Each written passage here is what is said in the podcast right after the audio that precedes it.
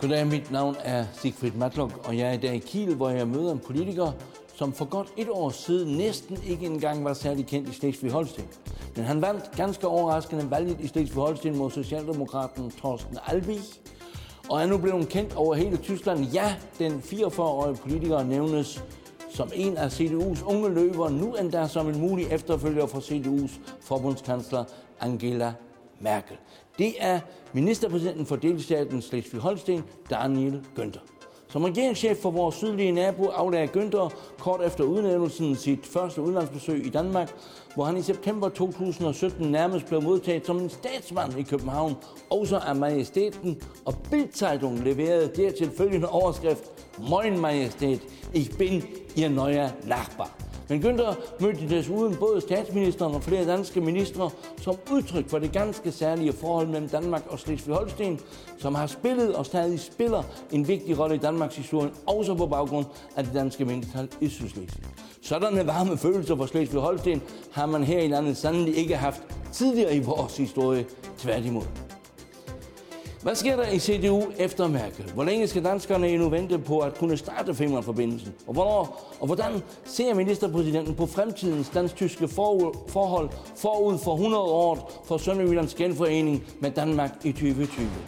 Daniel Günther har som tidligere håndboldspiller og som tilhænger af den tyske mesterklub THW Kiel i øvrigt en dansker blandt sine store favoritter, landsholdsmålmand Niklas Landin. Jeg glæder mig til at møde ministerpræsidenten på hans eget kontor med blik ud over Killerfjorden.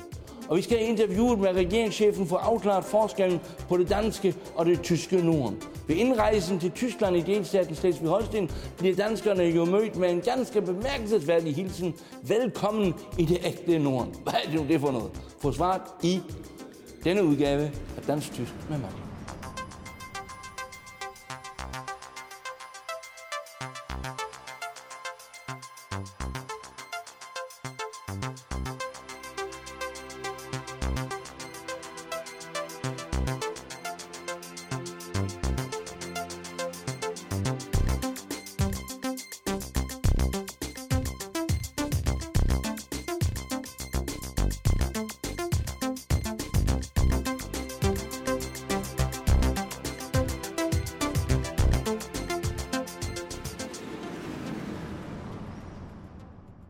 Herr Ministerpräsident, in einem Interview mit Jüngersposten und dem Schleswiger haben Sie gesagt, eine der schmerzlichsten Stunden war für Sie 1992 der Ferienaufenthalt auf Mallorca, als äh, Dänemark nämlich das EM-Finale in Göteborg im Fußball gegen Deutschland gewann.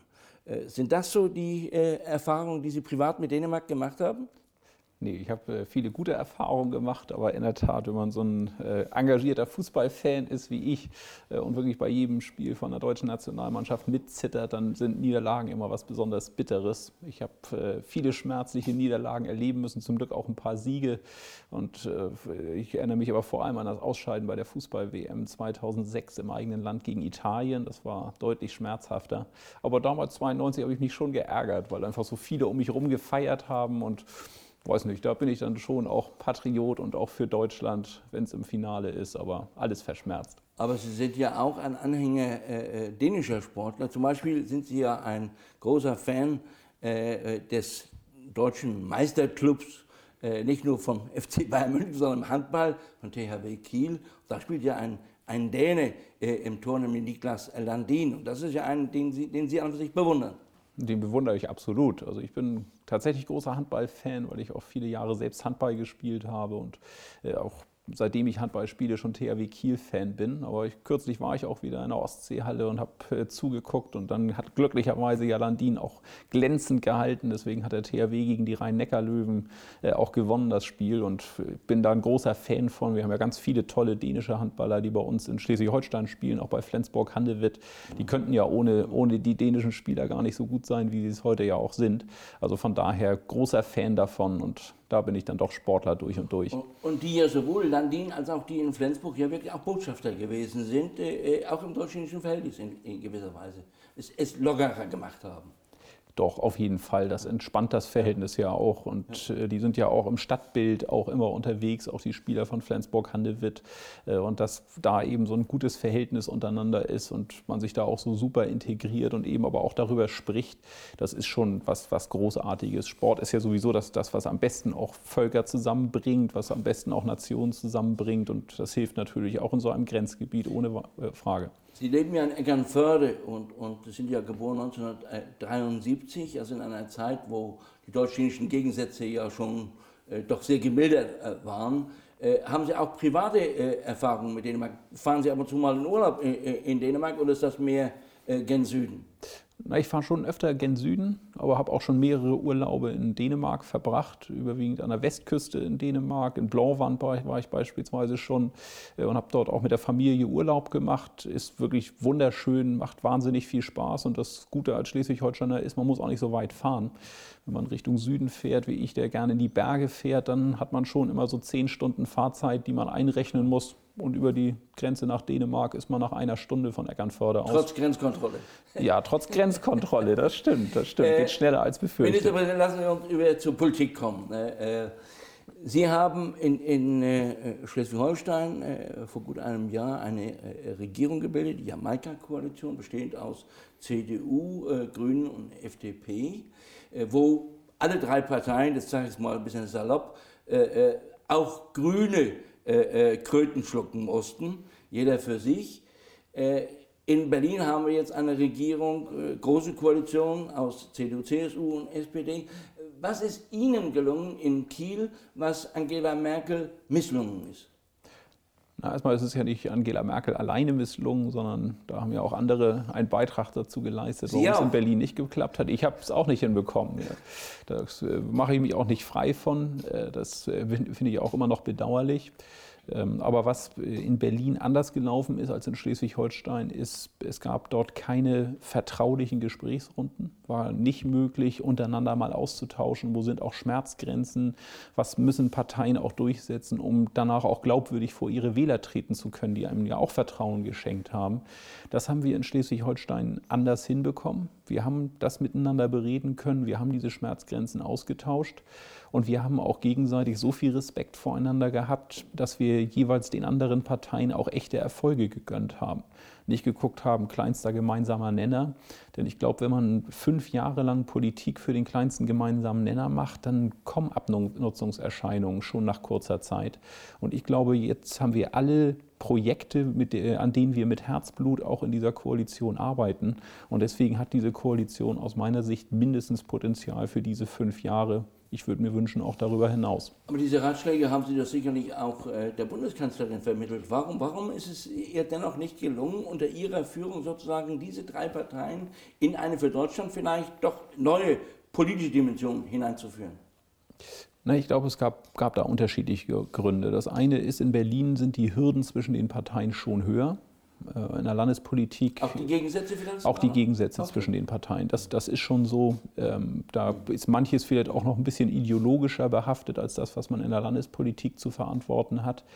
Ähm, und dann sind, spielten da auch unterschiedliche Menschen eine Rolle. Ähm, und am Ende war es äh, eben auch so, dass, dass die FDP ja für sich aus auch einen sehr drastischen Schritt erklärt hat. Das ist bei uns glücklicherweise nie so weit gekommen. Auch wir haben Konflikte gehabt, aber wir haben immer eine Basis gefunden, wie man wieder zueinander findet. Und das müssen sich dann schon auch alle Protagonisten in Berlin auch ein bisschen, dass sich an die eigene Nase fassen. Das ist in Berlin nie gelungen, ein solches Vertrauen zueinander zu entwickeln. Es gibt eine äh, bekannte äh, CDU-Politikerin, die stellvertretende äh, Parteivorsitzende, Julia Klöckner, die im Weine steckt ja die Wahrheit, frühere Weinkönigin, Landesvorsitzende der CDU. Die hat einen Spruch gemacht im Zusammenhang mit diesen schwierigen Regierungsverhandlungen in Berlin, im ARD-Tagesthemen, hat gesagt, die Frage war nämlich, könnte man nicht eventuell eine Minderheitsregierung bilden, hat sie gesagt, Deutschland ist nicht Dänemark. War ein kluger Satz, ne? Und, und nicht nur geopolitisch äh, zu verstehen. Meine Frage ist dennoch, äh, äh warum sind, ist man in Deutschland so abweisend von vornherein gegenüber einer Lösung wie Minderheitsregierung, wie man sie beispielsweise in Dänemark ja kennt und die sich ja dort sehr bewährt haben. Ja, es, es gibt ja auch äh, Beispiele in anderen europäischen Ländern. Ähm, ich glaube, dass Deutschland, ähm, so wie wir bisher Politik machen, nicht in der Lage dazu wäre, eine Minderheitsregierung dauerhaft zu führen. Man hat es ja auch in Kiel einmal versucht, das ist ja gescheitert. Genau, das ist ja, ja schon gescheitert, bevor ja. es überhaupt losging. Ja. Ähm, und äh, in Berlin ist es halt auch so, ich glaube nicht, dass das Bestand hat, äh, weil man einfach äh, eine Regierung braucht, die sich auf ein breites parlamentarisches Fundament auch stützen kann. Und wir haben ja jetzt schon bei solchen Koalitionsverhandlungen Verhandlungen gemerkt, wie schwierig es ist, bei den unterschiedlichen Parteien überhaupt Kompromisse zu finden. Und wenn ich mir das im politischen Alltag vorstelle, ähm, glaube ich, dass es alleine schon daran scheitern würde, dass man äh, gar keine richtige Disziplin auch erzeugen könnte, wenn man schwierige Entscheidungen zu treffen hat. Warum soll man dann, wenn man gar nicht zur Mehrheitsbildung äh, unbedingt befugt ist, äh, dann auch entsprechend äh, bei solchen schwierigen Entscheidungen dann zur Seite äh, stehen. Das, glaube ich, würde in Deutschland scheitern. Und ich glaube, ohne dass es arrogant klingen sollte, Deutschland hat natürlich auch eine andere Position, auch in Europa, als andere Länder, in denen Minderheitsregierungen funktionieren. Viele Länder richten sich nach uns als größtes Land ja auch in Europa und auch als diejenigen, die ja in Europa schon auch prägend mittlerweile sind. Äh, und diese Position haben wir Deutsche uns, glaube ich, auch erst dadurch erkämpft, dass wir eben so eine Verlässlichkeit gehabt haben, dass man sich immer darauf verlassen konnte, dass Regierungen auch stabil sind in Deutschland. Ich glaube, dass diese, diese Stärke, die wir damit ja auch zum Ausdruck gebracht haben, unser eigentliches Fund sind, mit dem wir wuchern können. Und das, glaube ich, würde mit einer Minderheitsregierung schlicht und ergreifend nicht funktionieren. Aber Ministerpräsident, wir sehen ja doch, dass die äh, Volksparteien äh, in Deutschland äh, abschmelzen. Das heißt, muss sich nicht die deutsche Politik, muss sich nicht auch ein, ein führender Politiker der CDU wie Sie darauf einstellen, nach neuen Mehrheitsoptionen oder Regierungsoptionen äh, darüber nachzudenken. Also zum Beispiel sich vorbereiten, wenn die Parteien noch schwierigere Mehrheitsverhältnisse äh, vorfinden nächstes Mal, dass vielleicht Minderheitsregierung doch auch für Deutschland irgendwann ein tragbares Modell sein muss in Wirklichkeit, weil es dann vielleicht gar keine andere Möglichkeit mehr gibt. Naja, aber trotz alledem, auch wenn die Parteienlandschaft zersplittert, hat das ja nicht aus, automatisch zur Folge, dass man eine Minderheitsregierung braucht, ähm, sondern das bedeutet manchmal, dass man mehr Partner braucht, als es vielleicht früher der Fall war. Und da, glaube ich, muss... Aber muss ja immer noch schwieriger, noch schwieriger. Naja, aber in Schleswig-Holstein funktioniert es auch mit drei Parteien. Ja, ja. Äh, und Sie ja sagen, ich hätte sozusagen als Ministerpräsident eine führende Aufgabe. Ich beweist ja auch mit äh, der Regierung in Schleswig-Holstein im Moment, dass drei Parteienbündnisse, auch zwischen Parteien, die ja doch viele Unterschiede aufweisen, funktionieren können, auch geräuschlos und gut arbeiten können.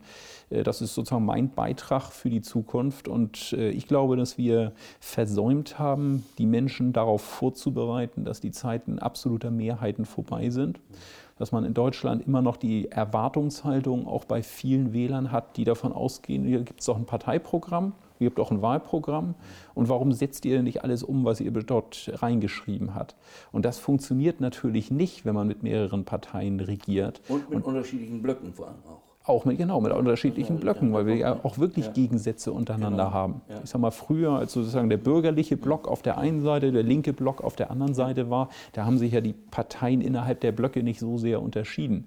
Das ist heute in der Tat aufgelöst. Aber ich glaube, man kann das den Menschen erklären. Wenn mich jemand anspricht und sagt, ne, ich, kürzlich habe ich auch äh, gesehen beim Thema Windkraft, ja. haben wir in Schleswig-Holstein auch einen Disput, wurde dann darüber berichtet, die CDU hätte 1200 Meter Abstand von Windkraftanlagen zur Wohnbebauung versprochen im Wahlprogramm und wir können jetzt nur 1000 Meter einhalten das kann ich gut vertreten. Wir wollten 1200, aber wir haben auch keine absolute Mehrheit bekommen. Man muss am Ende Kompromisse machen. Und deswegen stehen wir trotzdem zu den politischen Zielen, die wir formuliert haben. Aber manches hat halt in der Praxis keine Bewandtnis, weil man dafür keine Mehrheit hat.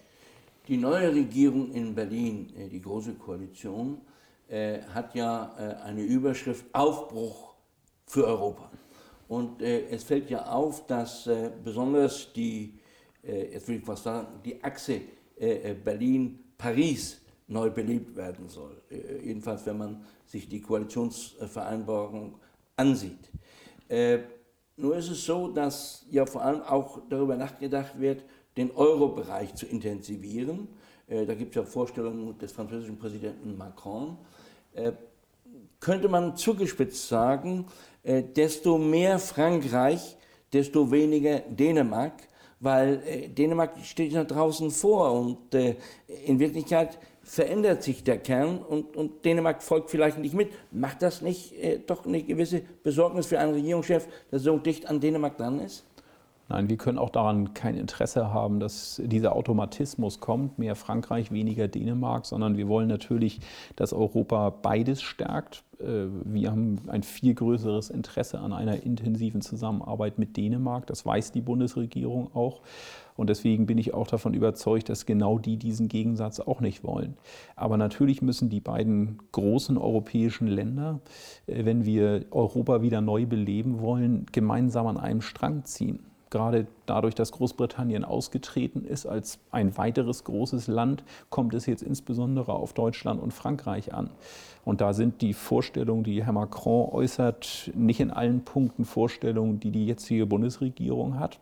Und deswegen muss man miteinander reden, wie man da auch was Gemeinsames daraus entwickeln kann. Aber ich glaube, das Schwierigste für Europa wäre, wenn Deutschland und Frankreich an unterschiedlichen Seilen sozusagen in, die, in unterschiedliche Richtungen ziehen würden. Deswegen haben wir ein großes Interesse daran, dass wir uns in wesentlichen Fragen auch mit Frankreich äh, verständigen können. Aber nicht auf Kosten der Mitgliedsländer kleinerer Größe, wenn ich so sagen darf. Überhaupt nicht auf Kosten von Mitgliedsländern. Also diese Idee, die ja Martin Schulz äh, kreierte, die ist natürlich auch schnell wieder, wieder torpediert worden. Aber trotzdem, dieses Europa, der, der Vaterländer kontra Europas Vereinigte Staaten, wo stehen Sie da als, als ein Vertreter doch eines konservativen, nicht rechten, aber konservativen Flügels in der, in der CDU? Nein, ich stehe schon äh, dafür ein, dass wir europäische Kompetenzen brauchen. Äh, da, wo äh, man national an seine Grenzen stößt. Ähm, und die gibt es in vielen Bereichen, was Verteidigungspolitik angeht. Äh, ich sage mal, die Herausforderung des Klimaschutzes werden wir auch nie, wenn wir nationale Grenzen in den Mittelpunkt stellen, vernünftig definieren können. Hier bin ich durchaus bereit, auch auf europäischer Ebene mehr Kompetenzen zu akzeptieren. Aber trotz alledem glaube ich, dass die Nationalstaaten auch eine Bewandtnis haben äh, und wir die auch nicht auflösen sollten, weil das Identifikationsgefühl der Menschen schon auch bezogen ist, auch auf die eigene Nation. Rolle in Dänemark. Absolut eine große Rolle. Und ich habe dafür auch Riesenverständnis. Okay. Deswegen war ich ja auch so traurig, als 1992 Deutschland gegen Dänemark verloren hat. Äh, und trotz alledem kann man ja friedlich miteinander zusammenarbeiten, auch zwischen den Nationen. Und wir beweisen das hier besser als an vielen anderen Orten in Europa. Herr Ministerpräsident, äh, der Amtskollege, der Staatsminister in, in Kopenhagen, Lars Lücke, hat äh, kürzlich vor einem Besuch bei Frau Merkel gesagt, äh, die deutsch-dänischen Beziehungen sind eine Klasse für sich. Nun gibt es ja noch etwas, ein besonderes Verhältnis, nämlich Schleswig-Holstein, Kopenhagen, da würde ich mal sagen, Sonderklasse für sich. einfach, einfach vor, dem, vor dem historischen Hintergrund, damals natürlich enorme Gegensätze, äh, äh, heute natürlich auch die, die, gute Zusammenarbeit zwischen Schleswig-Holstein und, und, Kopenhagen in vielen Bereichen. Die Minderheitenpolitik ist ja auch äh, äh vorbildlich. Äh, das kam ja auch zum Ausdruck äh, durch diese, wie ich meine, große Geste der dänischen Regierung, nachdem sie kurz nach dem Amtsantritt ihre Auslands-, erste Auslandsreise nach Kopenhagen angetreten sind dass äh, dort nicht nur der Ministerpräsident, sondern auch vier Minister und auch noch die Königin sozusagen auf dem Besuchsprogramm standen. Äh, das war doch eine enorme äh, Anerkennung für Sie als nicht nur als Ministerpräsident, sondern auch als CDU-Chef, denn die CDU ist wahrlich nicht immer äh, Lieblingspartner dänischer Politik gewesen. Wirklich nicht? Naja, wenn ich zum Beispiel, darf ich ein paar Namen nennen, zum Beispiel Herrn Stoltenberg, ich denke an Lübcke, das war eine ganz andere Konstellation mit, mit Barschel. Barschel war der Erste, der sozusagen Dänemark für seine Politik in Schleswig-Holstein überhaupt auf der Landkarte entdeckte. Aber dennoch, Kompliment war es ja, dass Dänemark sie so großartig äh, empfangen hat. Wie war der eigene äh, äh Eindruck von diesem Staatsbesuch, hätte ich fast gesagt? Ne, es war wirklich das Gefühl eines äh, Staatsbesuches. Ähm, und ähm, ich bin äh, auch immer noch tief beeindruckt von dem Besuch. Ähm, das war, weiß Gott, keine Selbstverständlichkeit. Das war auch für die gesamte Delegation, die mich begleitet hat, äh, wirklich ein einschneidendes Erlebnis. äh, wirklich zu sehen, wie, eine, wie ein Land auch über seine Regierung äh, uns eine solche Wertschätzung auch zukommen lässt. Äh, denn, und das bindet das ein, was Sie auch zum Eingang der Frage gesagt haben. Natürlich ist uns bewusst, äh, dass äh, eigentlich Dänemark richtig zu Deutschland natürlich auch die Beziehung hat und dass das sozusagen die Regierungen sind, die auf Augenhöhe miteinander reden. Deswegen hat die Kanzlerin auch gestern im Präsidium der CDU Deutschlands mich auch auf den Besuch von Lars Löcke Rasmussen angesprochen und hat mir auch gesagt, wenn ich ihr noch ein paar Hinweise geben soll, welche Themen aus unserer Sicht wichtig sind, dann soll ich mich bei ihr melden, was ich natürlich auch tue. Mhm. aber dass eben trotzdem parallel dieser intensive Kontakt auch zwischen Dänemark und Schleswig-Holstein ist mit diesem wirklich tollen Besuchsprogramm, das zeigt eben schon, dass diese Beziehungen in den letzten Jahrzehnten in einer Art und Weise gewachsen sind, wie man sie sich, glaube ich, in den 70er Jahren hätte gar nicht träumen lassen können. Und von daher ist das für mich äh, wirklich auch so prägend, dass mir sehr bewusst ist, mhm. dass die Zusammenarbeit zwischen Schleswig-Holstein und Dänemark eine ist, die ich wirklich in meiner gesamten Amtszeit so weit wie möglich voranbringen möchte. Sie haben ja Dänemark genannt als den wichtigsten Partner Schleswig-Holsteins. Äh, und ich glaube, es ist ja sehr wichtig äh, festzustellen, auch, auch Ihren, Ihren Aussagen entnehmend, dass äh, Schleswig-Holstein hier auch eine Vermittlerrolle spielen kann äh, für äh, Dänemark gegenüber Berlin, auch im Zusammenhang mit der europäischen Politik. Denn da gibt es ja auch gemeinsame Interessen, die oft eher zwischen Kiel und Kopenhagen vorhanden sind, als zum Beispiel zwischen Kopenhagen und, und äh, Berlin. Äh, Ministerpräsident, die, das Verhältnis ist, wie gesagt, ja so gut wie, wie, wie nie zuvor. Es gibt natürlich äh, Probleme. Wir sprechen von der Flüchtlingspolitik, wir können die Grenzkontrollen ansprechen.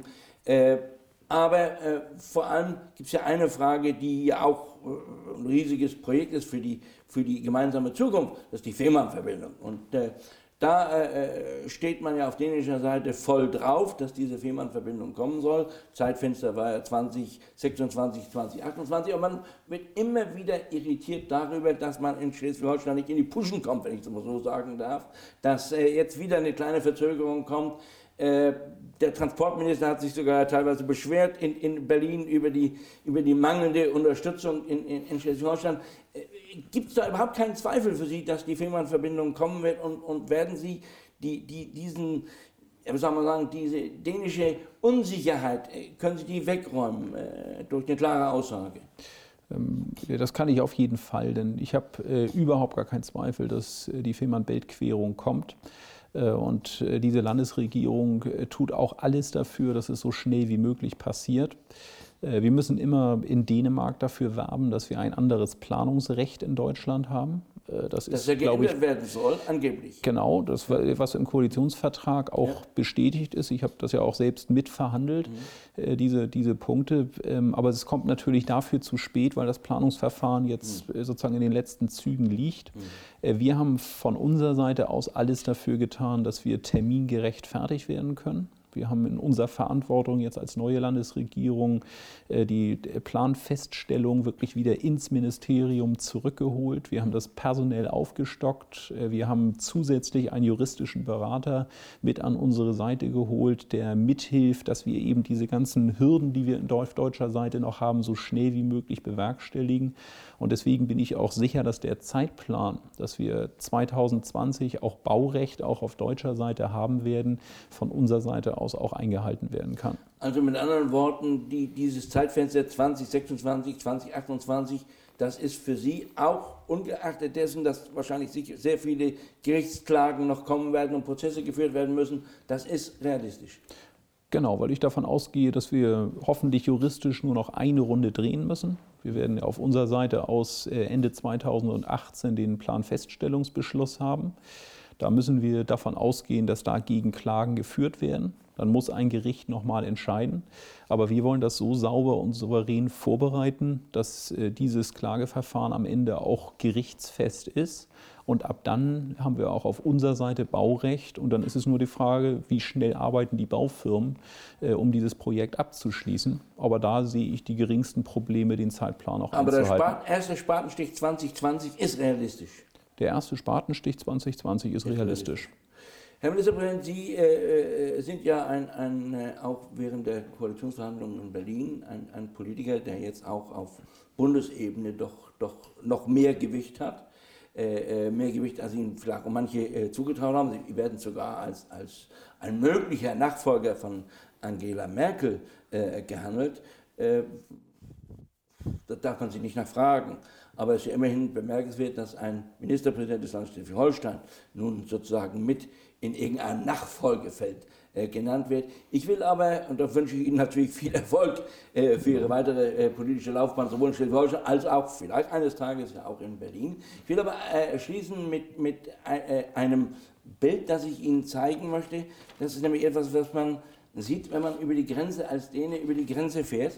Da steht nämlich äh, Schleswig-Holstein der echte Norden. Können Sie mir äh, sagen, warum ein Däne sich darüber nicht beleidigt fühlen soll und mir vielleicht erklären, wo der Unterschied drin besteht zwischen dem deutschen Norden und dem dänischen Norden? Ähm, also erstmal äh, haben Sie ja vorher so viel zu dem Thema äh, Berlin gesagt, dass Sie nun auch das nicht einfach so im, im Raum stehen lassen, lassen kann, um auch nochmal deutlich zu machen, das äh, ist eine große Ehre, äh, dass mir äh, Berliner Ambitionen nachgesagt werden. Ähm, ich habe äh, das aber von mir aus nie geäußert, weil ich sehr, sehr glücklich bin, Ministerpräsident in Schleswig-Holstein zu sein.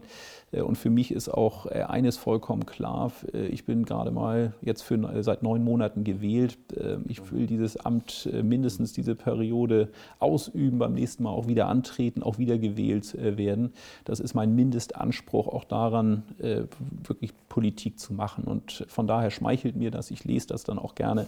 Ähm, aber das war es dann auch. Ähm, und äh, der echte Norden äh, ist eine Idee der Vorgängerregierung gewesen.